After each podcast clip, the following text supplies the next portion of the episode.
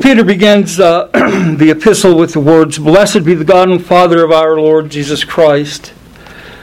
God blesses man by showing him favor. man cannot bless God in any way like that. Therefore, many newer versions read, Praise be to the God and Father of our Lord Jesus Christ. I think that's a better way to understand it. The writer of Hebrews reminds us, through him, that is Christ, then, let us continually offer up a sacrifice of praise to God, that is the fruit of our lips that acknowledge his name. The Lord's message to us today is that praise is proper because of what the Father has done for us through the Son and does for us by the power of the Holy Spirit, resulting in the salvation of our souls. Before we look at those that idea, let's let's pray. Father in heaven, we do give you thanks for your great love and your mercy to us. We thank you for our Lord Jesus. We thank you that you have given us life in him. We thank you that as we gather together, it's together in his name. We thank you that you teach us about him through your word and we thank you that your word is not just a dead letter on a page in a book, but it's a living word. It's living and active and sharper than any two edged sword that is made powerful by the working of your Spirit in our lives. And so we pray that the Holy Spirit would give us illumination today. Father, may you bring to our attention what your word teaches us. May you bring to our attention and give us the strength to walk in the light as you were in the light. We ask in Christ's name. Amen. Amen. Well, first, then, I want you to look at the idea that praise is proper because of what the Father has done for us through the Son. Uh, there's two details I want to draw your attention to uh, under this point. Um, first of all, it's His great mercy. God has caused us to be born again by His great mercy. It's not something that we have done. It's not by works of righteousness which we have done, but by His mercy He has saved us, giving us new life by the power of the Holy Spirit. It's by the regeneration, the re- washing of regeneration and renewal of the Holy Spirit. Titus chapter 3 and verse 5. And the Lord is in the process now, even of saving people for Himself. when did this process start? Well, you know, um, the reality is uh, William Still is a Scottish minister who um, I love listening to, but he's kind of difficult. You have to get used to his to his voice. Um, but he has the habit, and he I guess he had the habit through his whole life of um, of, of always saying before we consider this, we have to go back to the garden, right? And um, he, uh, when uh, he performed the marriage for Sinclair Ferguson and his wife, uh, uh Sinclair Ferguson was afraid he was going to take them all the way back to the Garden of Eden. um, but the reality is, everything does go back there, does it not? It started after the fall. That's when God began to make a people for himself. We have the seed of the woman and the seed of the serpent. And those two seeds were, are in a, in, a, in a conflict that is unto death. Uh, and that's the way that it is in our world. And, that, and that's what we see the result of today. It's only that it's getting, it's getting more obvious to us. We in the West have not really experienced the kind of of the kind of horror that people in other parts of the world have experienced. You know, I've never lived in Somalia, so I don't know what it's like over there, but I can tell you what I read about, and it's horrible, and I've, I've never lived like that. There are people who were born and grew up and are still living in refugee camp, camps. And um, I can't imagine a life like that. And yet that's what's happening. And so it, it's more obvious to us today because we have the internet and we have news almost immediately after something happens, at least the news that people want us to see. And if you go on the internet, you see a whole lot more. but the Lord, in His mercy, is saving people in the middle, uh, in the midst of all this uh, turmoil and, and confusion. And so we live as Christians in the interim time, the time, the time between the times. Um, Christ has already been raised, and we have been raised with him. Uh, one day God will bring the kingdom to a consummation, and we will all stand in glory, and there we will always be with the Lord. Amen. And that's our hope. That's what we look forward to. Now, I don't know all the details of how that's going to work itself out. You know, we have different views of millenniums and all that stuff, and I don't, I'm not, I don't go down those roads. Um, but what I do know is that the that ultimately the end. That's what I see. That's my. That's what they call the telos. That's what I. That's what I'm looking for. I'm looking for that end. That end consummation of the kingdom of God. However it gets there is fine with me. but I'm looking forward to that. Secondly, I want you to notice under this point that God has caused us to be born again to a living hope. The, and the hope is living because Christ is alive. Yes. Amen. He has been raised from the dead. Therefore, the foundation of our hope is in the living Christ. And the living Christ is what distinguishes Christianity from all other religions. Okay, Buddhism worships at the shrines of a dead Buddha. Islam has a, a, dead prophet. You know, they may have said, well, he went to heaven on a white horse, uh, but not physically. Um, Hinduism has more deities than can be counted. Uh, Confucianism doesn't believe in God in any sense, as far as I know. They uh, they are they're uh, what do you call them? Ancestor worship. That's what they practice. Uh, that and spirit worship in in the forest or whatever. But um, but the question we have to ask is, how do these people know how do they know that their beliefs are true? How do they know that, for example, Buddhism, how does it know that what it teaches reflects reality? Now, I'm not saying that they don't say some good things. It would be wrong for us to say they don't say some good things. It would be wrong for us to say that there's not some element of general revelation in all these religions. There really is. And so we want to be careful that we don't just, you know, write them off as uh, totally and totally crazy, but we have to ask them the question and ask ourselves the question how do we know what we believe is the truth? Why can't we just say that they're all true? Well, because they're all contradictory. Um, so, how, how, how do we know that they're true? Well, I believe that the Bible addresses that.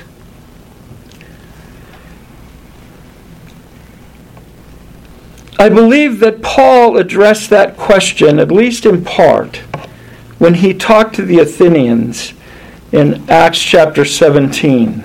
if you want to turn there, you can read along with me. Acts chapter 17, when Paul is standing uh, in the midst of the Areopagus, at verse 22 is where I'll begin. So Paul, standing in the midst of the Areopagus, said, Men of Athens, I perceive that in every way you are very religious. Notice that. He doesn't, he doesn't say they're pagans. I mean, he does, not that. He, he doesn't say that they don't have some religion. He acknowledges that they're religious. For as I passed along and observed the objects of your worship, I found also an altar with this inscription To the unknown God. What therefore you worship as unknown, this I proclaim to you. The God who made the world and everything in it being Lord of heaven and earth, does not live in temples made by man, nor is he served by human hands as though he needed anything, since he himself gives to all mankind life and breath and everything. And he made from one man every nation of mankind to live on all the face of the earth, having determined allotted periods and the boundaries of their dwelling place, that they should seek God and perhaps feel their way toward him and find him Yet, he is actually not far from each one of us. For in him we live and move and have our being, even as some of your own poets have said. For we indeed are his offspring. Being then God's offspring, we ought not to think that the divine being is like gold or silver or stone, an image formed by the art and imagination of man. The times of ignorance God overlooked, but now he commands all people everywhere to repent because, this is the reason, he has fixed a day on which he will judge the world in righteousness by a man whom he has appointed. And of this he has given assurance to all by raising him from the dead. Some of your versions are going to read, By this he has given proof to all by raising him from the dead. The point is, there's a testimony there of Christ being raised from the dead, and that is the foundation upon which our faith stands. Remove the resurrection, and you can throw Christianity out the door. No resurrection, no Christianity. Mm-hmm. We would have the same kind of hope that everybody else has. We might have American culture's hope, which seems to me is hopeless, completely hopeless. Uh, I would rather have hope in Buddhism or Hinduism than have American culture's hope. Hope it just they don't have any, and it's getting worse and worse and worse. But how do I know that this is true? I know it because Christ was raised from the dead. That's a fact. It's a fact of history. There is no distinction between the Christ of faith and the Christ of history. The Christ of history and the Christ of faith are the same. And they and Christ was raised from the dead, a fact that cannot be just dismissed or swept under the carpet. People cannot people can say, "Well, I don't believe that." So well, you don't believe you don't believe what the scripture says. You don't believe you don't believe the eyewitness testimony that the scripture provides. No, I don't believe it. Well, then don't believe it, but don't tell me that it's not true. You see, because the scripture is true. It's eyewitness testimony. John was a, an apostle. Matthew was an apostle. Luke was an an accomplice with Paul. And he checked out all the details. Read Luke chapter 1, verses 1 to 4. Luke went around checking out the stories that people were telling because there was a lot that was being said. That, you know, not everything that was that Jesus did or said is actually written in Scripture. John says that in John chapter 21, the end of the chapter. Many more things could have been written, but they weren't. But there were a lot of testimonies going around. That's why you have these, these fragments that float around that you know ended up in in Gnostic hands, but you have like the Gospel of Thomas. Okay, well, the Gospel of Thomas isn't really a gospel. But if you go through the Gospel of Thomas and you read the verses that are there, some of them actually come from Scripture. You know, uh, some of them may actually be true.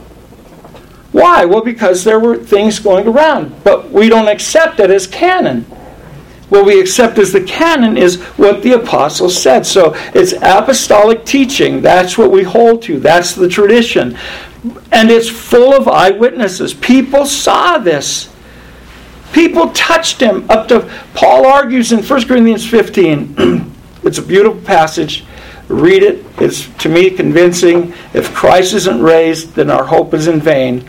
But he said Jesus appeared first to, well, he didn't say to the women, but he did appear to the women first. Yeah, then he appeared to the apostles, then or to Peter, then he appealed to the apostles, then he appealed, appeared to James, then he appeared to the apostles again, then he appeared to 500 brothers at one time.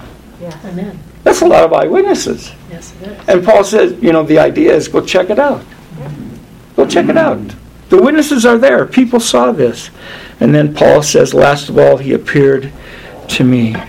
so we have hope in Christ.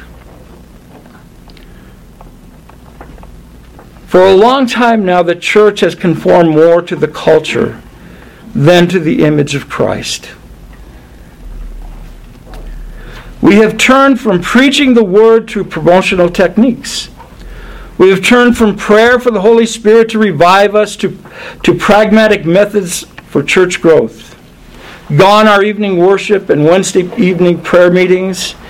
And even when we do meet to pray, it's not for the outpouring of God's Spirit, it's for our needs. It's not that our needs aren't important to God, it's that God's desire for His church is not important to us. Well, is it any wonder then that people leave the church and join themselves to the culture? In reality, both are hopeless. The church has lost her verb for the hope that only Christ can give. So the question facing us today is this Are we praising God for the hope that we have in Christ?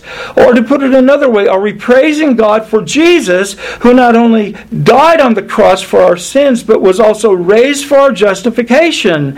And, that, and by that resurrection, he gives us hope. It's a living hope. The hope we have in Christ is not an uncertainty. The Bible uses the word hope like we do, to be sure. Like Paul says, I hope I can go to Rome. I hope I can come to see you. Uh, that's my plan. But if it didn't work out, you know, it didn't work out. But God doesn't use hope uh, in that sense when He talks about the hope He gives us. The hope that we have in Christ is certainty because it is hope instilled in us by the Holy Spirit. It's a hope that's based upon God saying, I promise you this. And that's different than us hoping in what I can do or you can do. Amen. God has made a promise, and that promise is what gives us hope, and that's what gives us certainty. And that brings me to the second point I want to bring to your attention from 1 Peter Praise is proper because of what the Father does for us through the Holy Spirit. So God has done some, the Father has done something for us in the Son, but the Father is doing something for us right now through the Holy Spirit. Hallelujah. In John 13 through 17, the Bible gives us the most extensive teaching by Christ to the apostles right on the night he was betrayed. Probably took around people say around five hours for, for that evening meal and the teaching to uh, pass. In chapters 14 and 16, Jesus tells them that the Father will send them the Holy Spirit so that they will not be left alone. He's not going to leave them as orphans. Well, on the day of Pentecost, the Holy Spirit was poured out upon the church. Now, each of us have the Holy Spirit living in us. He causes us to be born again. He works in us to conform us to the image of Christ. But He also provides a surety for our future resurrection. The Holy Spirit is our guarantee. Peter tells us the Father has caused us to be born again to a living hope through the resurrection of Jesus from the dead, to an inheritance that is imperishable, undefiled, unfading, kept in heaven for us, who by God's power are being guarded through faith for salvation, ready to be revealed in the last time. You see what the scripture's doing? It's focusing our, our attention on the future. We always live into the future. You always live into the, the to your end. So somebody goes to college. You're not going there just for that day. You're going to college to study something that you want to work at. And so you that's your purpose, that's your goal. You you reach for that. And then when you attain that goal, well then you get a job. And then you work at that job and you're always working into the future. You're never working into the past. Amen. If you're working just for the day, then you could be homeless because that's that's what I think homeless people do. They just live for the day. But if you're looking towards the future, you're actually working to get somewhere. And even some homeless people, they're homeless today, but they're looking forward to not being homeless tomorrow, and they're working toward that end. But if they weren't working toward that end, there would be no point in not staying homeless. The future is what we always look for. Our living hope, that is the hope we have because of Jesus, is alive unto an inheritance. Now, we all know what inheritance is. We understand that by virtue of the fact that our parents may leave us an inheritance. You know, I probably won't leave my children an inheritance, but um, there's more than inheritance is more than money.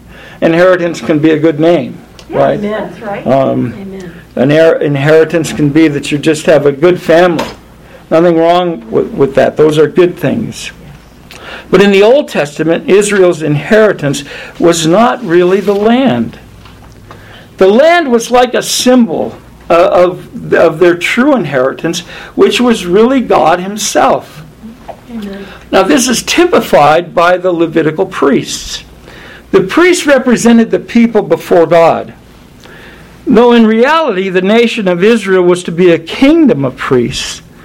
And so the fact is, God would, was to be their inheritance. In Ezekiel chapter 44, verses 28 to 31, we read, This shall be their inheritance. And God's talking to the Levitical priests. I am their inheritance, and you shall give them no possession in Israel. I am their possession. They shall eat the grain offering, the sin offering, and the guilt offering, and every devoted thing in Israel shall be theirs. And the first of all the first fruits, and all of the kinds of, and every uh, offering of all kinds from all your offerings shall belong to the priest. You shall also give the priest the first of your dough, that, it, that a blessing may rest on your house. The priest shall not eat of anything, whether bird or beast that has died of its house or is torn by wild animals. Well, Israel, as Israel was to be a nation of priests, a kingdom of priests, a lighthouse to the nations, they were to be, they were to represent all people before God in one sense. Well, the church is to be that way too. And in 1 Peter chapter 2, verses 4 to 10, uh, look over there at 1 Peter chapter 2, verses 4 through 10. We'll go over this again, but it's good for us to read it. As you have come to him, a living stone rejected by men, but in the sight of God chosen and precious, you yourselves, like living stones, are being built up as a spiritual house to be a holy priesthood, to offer spiritual sacrifices acceptable to God through Jesus Christ. For it stands in Scripture Behold, I am laying in Zion a stone, a cornerstone chosen and precious, and whoever believes in him will not be put to shame. So the honor is for you who believe, but for those who do not believe, the stone that the builders rejected has become the cornerstone and a stone of stumbling and a rock of offense. They stumble because they disobey the word as they were destined to do. But you are a chosen race, a holy priesthood, a holy nation, a people for his own possession, that you may proclaim the excellencies of him who called you out of darkness into his marvelous light. Once you were not a people, but now you are God's people. Once you had not received mercy, but now you have received mercy. Beloved, that's what the church of Jesus Christ is. We are a royal priesthood, we are a holy nation, we are a people that is for God's own possession. And that's the inheritance that belongs to us. Our inheritance is a heavenly one. God promises it to us. And the Holy Spirit is the guarantee of our inheritance. So that when the Bible talks to us about the hope of our inheritance, we, under, we are to understand it as a hope founded upon the promise of God. Because our hope is founded on the promise of God, our hope is certain. And God gave us His Holy Spirit as a guarantee of our future inheritance. Paul says in Ephesians that we are sons and we are heirs of God. Well, he says that in Galatians 4. In Ephesians 1, verses 11 to 14, Paul talks about the fact that we have obtained an inheritance. Um, he says also that the Holy Spirit, in verse 13 that we were sealed with the promised Holy Spirit, who is the guarantee, the surety of our inheritance until we acquire possession of it to the praise of His glory. Well, we can learn something here, can we not? Our hope is certain, our hope is fixed. But I think that we can learn something else from that just by way of application. You see, we are to be like Christ, are we not? Yes, we are. Well, if we are to be like Christ, then we are to emulate the Lord before a watching world. Something that I think the church is failing at. And uh, when I say that, I don't say them out there, talk about myself too, okay? Failing at that. We need to be a people who keep their word. And how often have Christians not kept their word? And we have all kinds of mechanisms whereby we can promise something one day and reverse it the next. We can even sign a contract and get out of it. This is probably the most difficult one. This is one that probably harms the most. Is that parents, how many times have parents promised their children something that they did not fulfill? Sometimes parents will promise their children something and the children do something wrong and then they won't fulfill the promise. You know, I think that's wrong. If you want to punish them for doing something wrong, then punish them, but keep your word.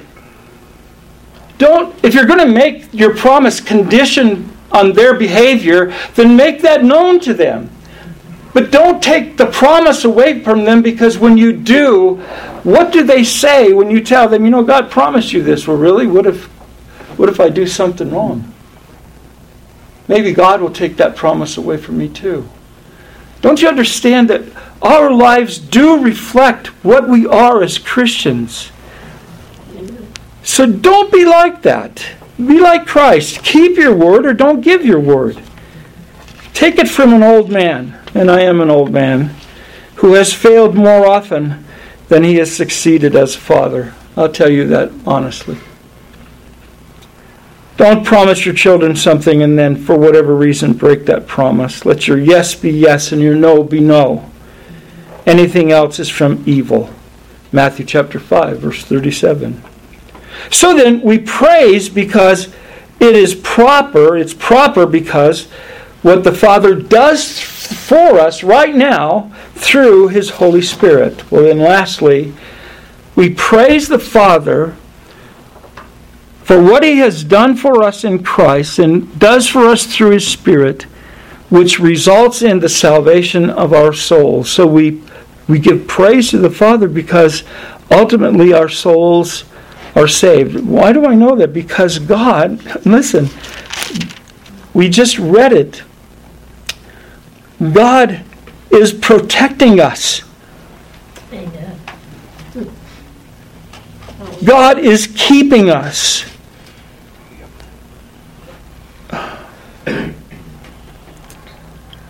In this you rejoice, though now for a little while, if necessary, you have been grieved by various trials, so that the tested genuineness of your faith, more precious than gold that perishes, though it is tested by fire, may be found to result in praise and glory and honor at the revelation of Jesus Christ.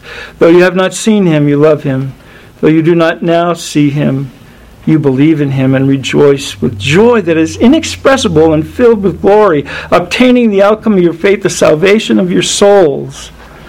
I want you to notice something that we are praising God for that future promise that he's made to us in spite of the difficulties.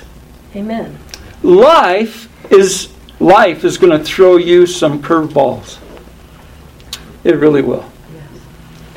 You know, you're going to wake up one morning and you're going to be shattered by what has happened. And what are you going to do? You're going to stop giving thanks to God? No. We have to continue to praise God. Peter is going to tell us this throughout the epistle, but I just want to give you a flavor for this because Peter talks a lot about suffering. It seems to be a major theme in this epistle. In chapter 2 and verse 19, he tells servants to be subject to their masters with all respect, not only to the good and the gentle, but also the unjust. Why? For this is a gracious thing when, mindful of God, one endures sorrows while suffering unjustly. Now, notice that. He didn't just say suffering, you know. Um, uh, he didn't say suffering because you hurt your toe at work. He's talking about suffering unjustly your, your supervisor, the one who's over you, is just cruel and mean. And if you do a good job, he, he just condemns you anyway. Well, that's unjust suffering. Well, what do you do? You endure. He says, For what credit is it if when you sin and are beaten for it, you endure? It's, not, it's no credit to you if you do something wrong and get in trouble. But it is a credit to you. It's a credit to it's a credit to the grace and glory of God if you when you suffer unjustly, you do so as a Christian.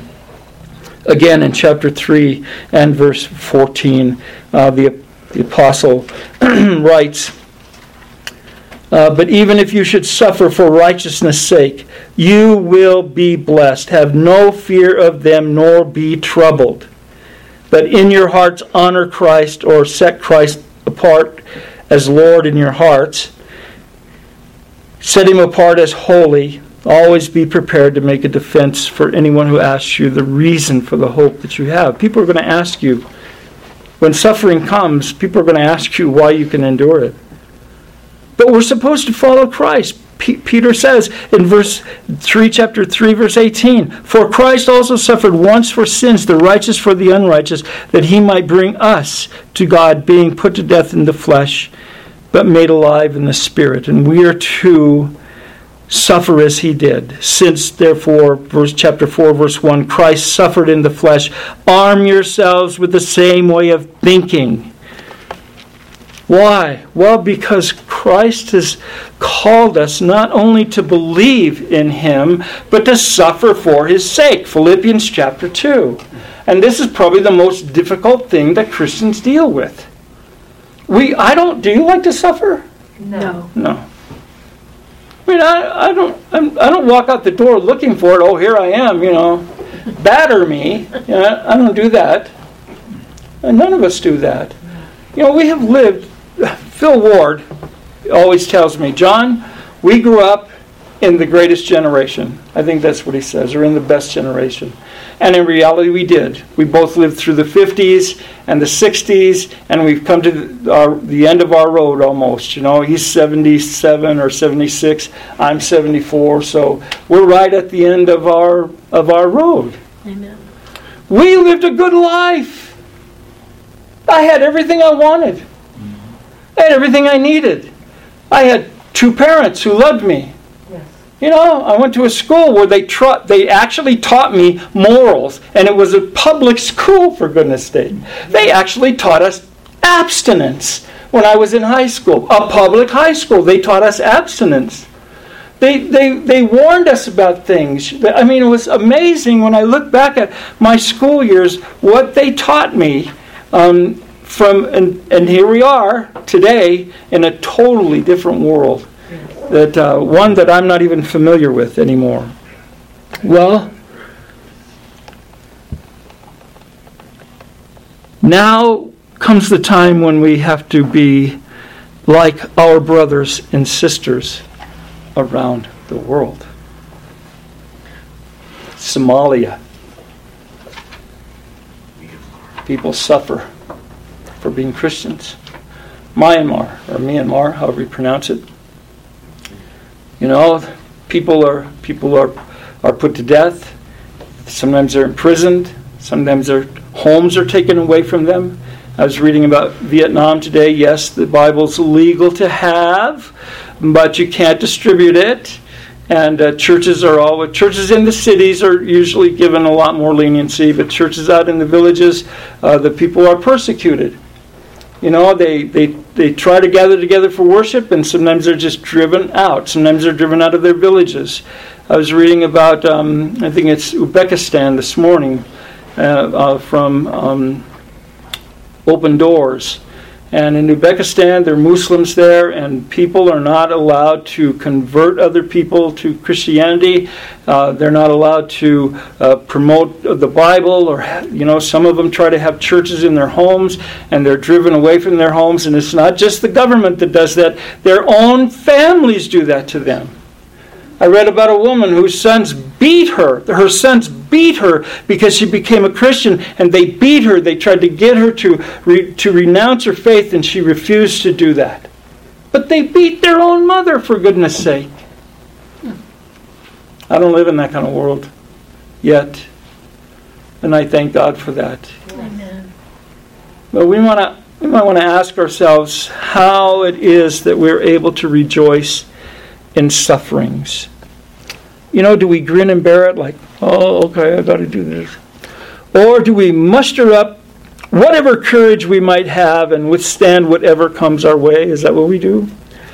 Or do we endure suffering because our heart is fixed on the unseen realities promised to us and held out to us in the hope that is based on God's promise? In other words, do we live with a focus on what God says and not on what we see? Amen. I love Sinclair Ferguson. You, you always says it this way: Don't live by what you see. Don't don't live by your sight. Live by your ears. Right? Not your eyes, your ears. Why? Because you hear you hear the word of God. That's the idea. You live by what you hear. Amen. And it's not easy. That's why we need the power of the Holy Spirit. But I want to show you something. Turn to Romans chapter 5. I know you're all familiar with the passage, but it's good for us to rehearse these ideas.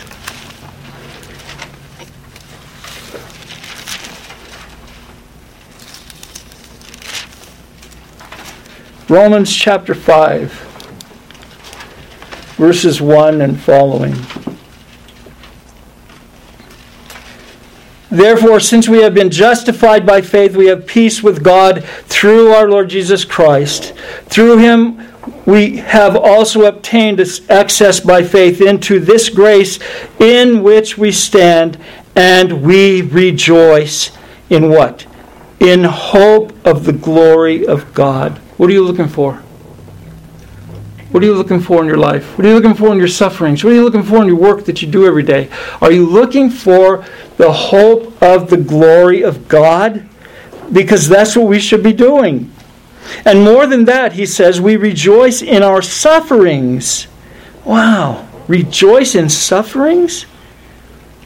How can we do that? By knowing that suffering produces endurance, and endurance produces character, and character produces hope, and hope does not put us to shame. Why? Because God's love has been poured out into our hearts through the Holy Spirit who has been given to us. Wow. God gives us His Spirit. In the midst of our suffering, God gives His Spirit is poured out in our hearts, and we can rejoice even in the midst of sufferings. Now, the sufferings are not defined, they're just stated generally. They could be any kind of sufferings. You could suffer from physical maladies, you could suffer from, um, you know, you could suffer. You could suffer the loss of a child. You could you could suffer some kind of sickness. It's not you know you could suffer the loss of a job for goodness sake. You could suffer the loss of your income. It doesn't it, that doesn't matter what the suffering is. It can be it can be that kind of suffering, or it could be suffering because of the gospel. It, the, you know, God doesn't specify uh, what the suffering is, but when we and when we go through it, we're to have our hearts and minds fixed on the hope of God's glory. We have to understand that God works in us endurance as we suffer. We learn to we learn to just endure. We learn to look we learn to live our lives looking forward to God's promise to us. And that pr- produces a character in us. Have you ever thought about talking to anybody who's been through suffering? Have you ever done that? Talk to somebody who's who's really struggled in their lives and listen to their story it's amazing it's amazing how much you appreciate the character that they have.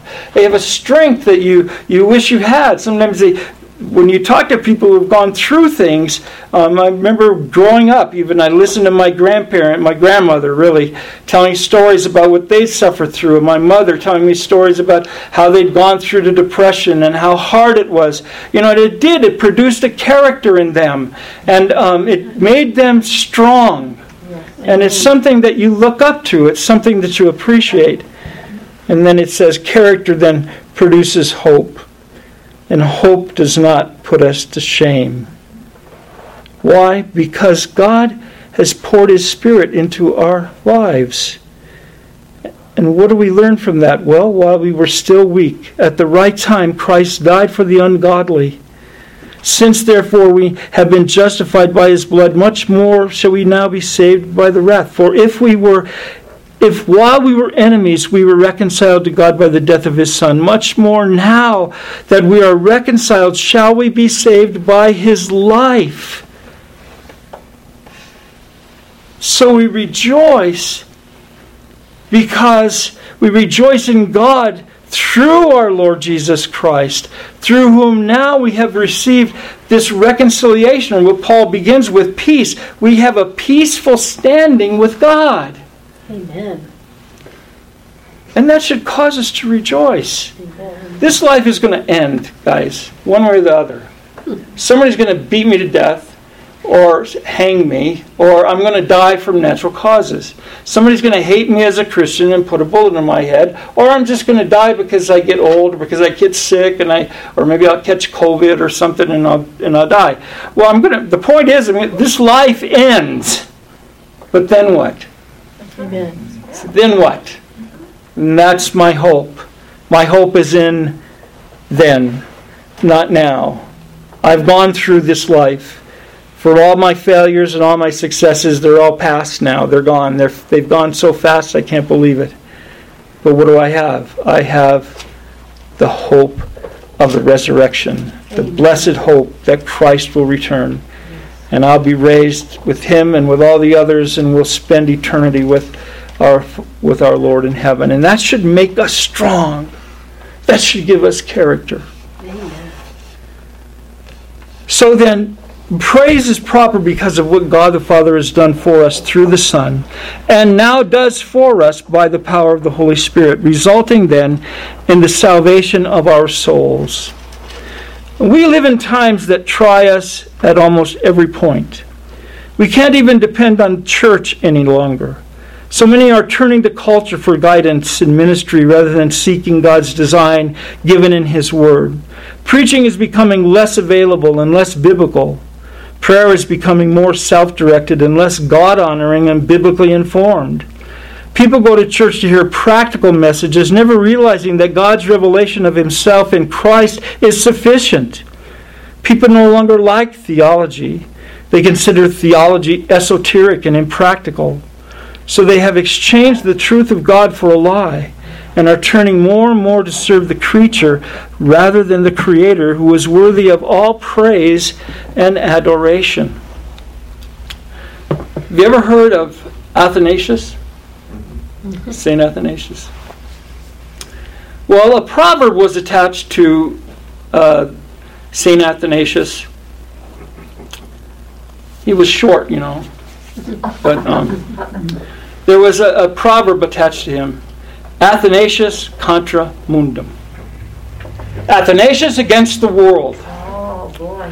And why, why did they attach that to him? Because Athanasius stood for the truth that Jesus Christ was fully God of one substance with the Father, and he did so, and it cost him being exiled five times from his bishopric in Alexandria, Egypt. Because he would not flinch. When the emperor told him, You have to receive um, um, Arius back into the church because he had, Arius had been uh, excommunicated. And the, and, the, and, the, and the emperor said, You have to receive him back in the church. Athanasius stood up and said, No. Amen. Amen. He's a, he's a heretic. What he teaches is not true, and I'm standing on the truth. Jesus is God. End of discussion. Out of, out of the city you go. Five times. Wow. Well, he's a good example for us. I love hearing the story of Athanasius, but he's a good example to us. Will we stand today in our world the question Peter leaves us with is this Will we praise the Father for what he has done for us in the Son and does for us in his Spirit, resulting in the salvation of our souls? Will we do so in spite of the world that stands against us? Will we do that even if, for now, we are faced with various trials and sufferings? Will we stand with the revelation of God and trust Him and look to Him and trust Him to keep His word, or will we not? What will we do? Will we be like Athanasius contra mundum? Let's pray. Amen. Father in heaven, we do give you thanks for your great love and your goodness to us. Your mercy, your mercy astounds, astounds us. For while we were yet sinners, Christ died for us. God, help us to appreciate that. Help us to live in light of that. Help us to live each day not for the day, though we have to go through the day and we have to do work in the day and we have to finish assignments at school and do work at, at, at our respective uh, for our respective employers. Yes, we have to live through the day and focus on the day, but our our ultimate focus is not on the day, it's on the future. And so as we work, whether in school, whether at home, on the job, may all that we do be done that you might be glorified. People may not understand that you are being glorified, but the, when we do good work and we do it for your glory, you are glorified uh, whether they realize it or not. And if it comes the time when we have to stand for the truth, God help us to stand for the truth. Help us to be the kind of people you call us to be, who live in light of the hope that we have in Jesus Christ. We ask this through Christ our Lord. And the people of God say, Amen. Amen. Um,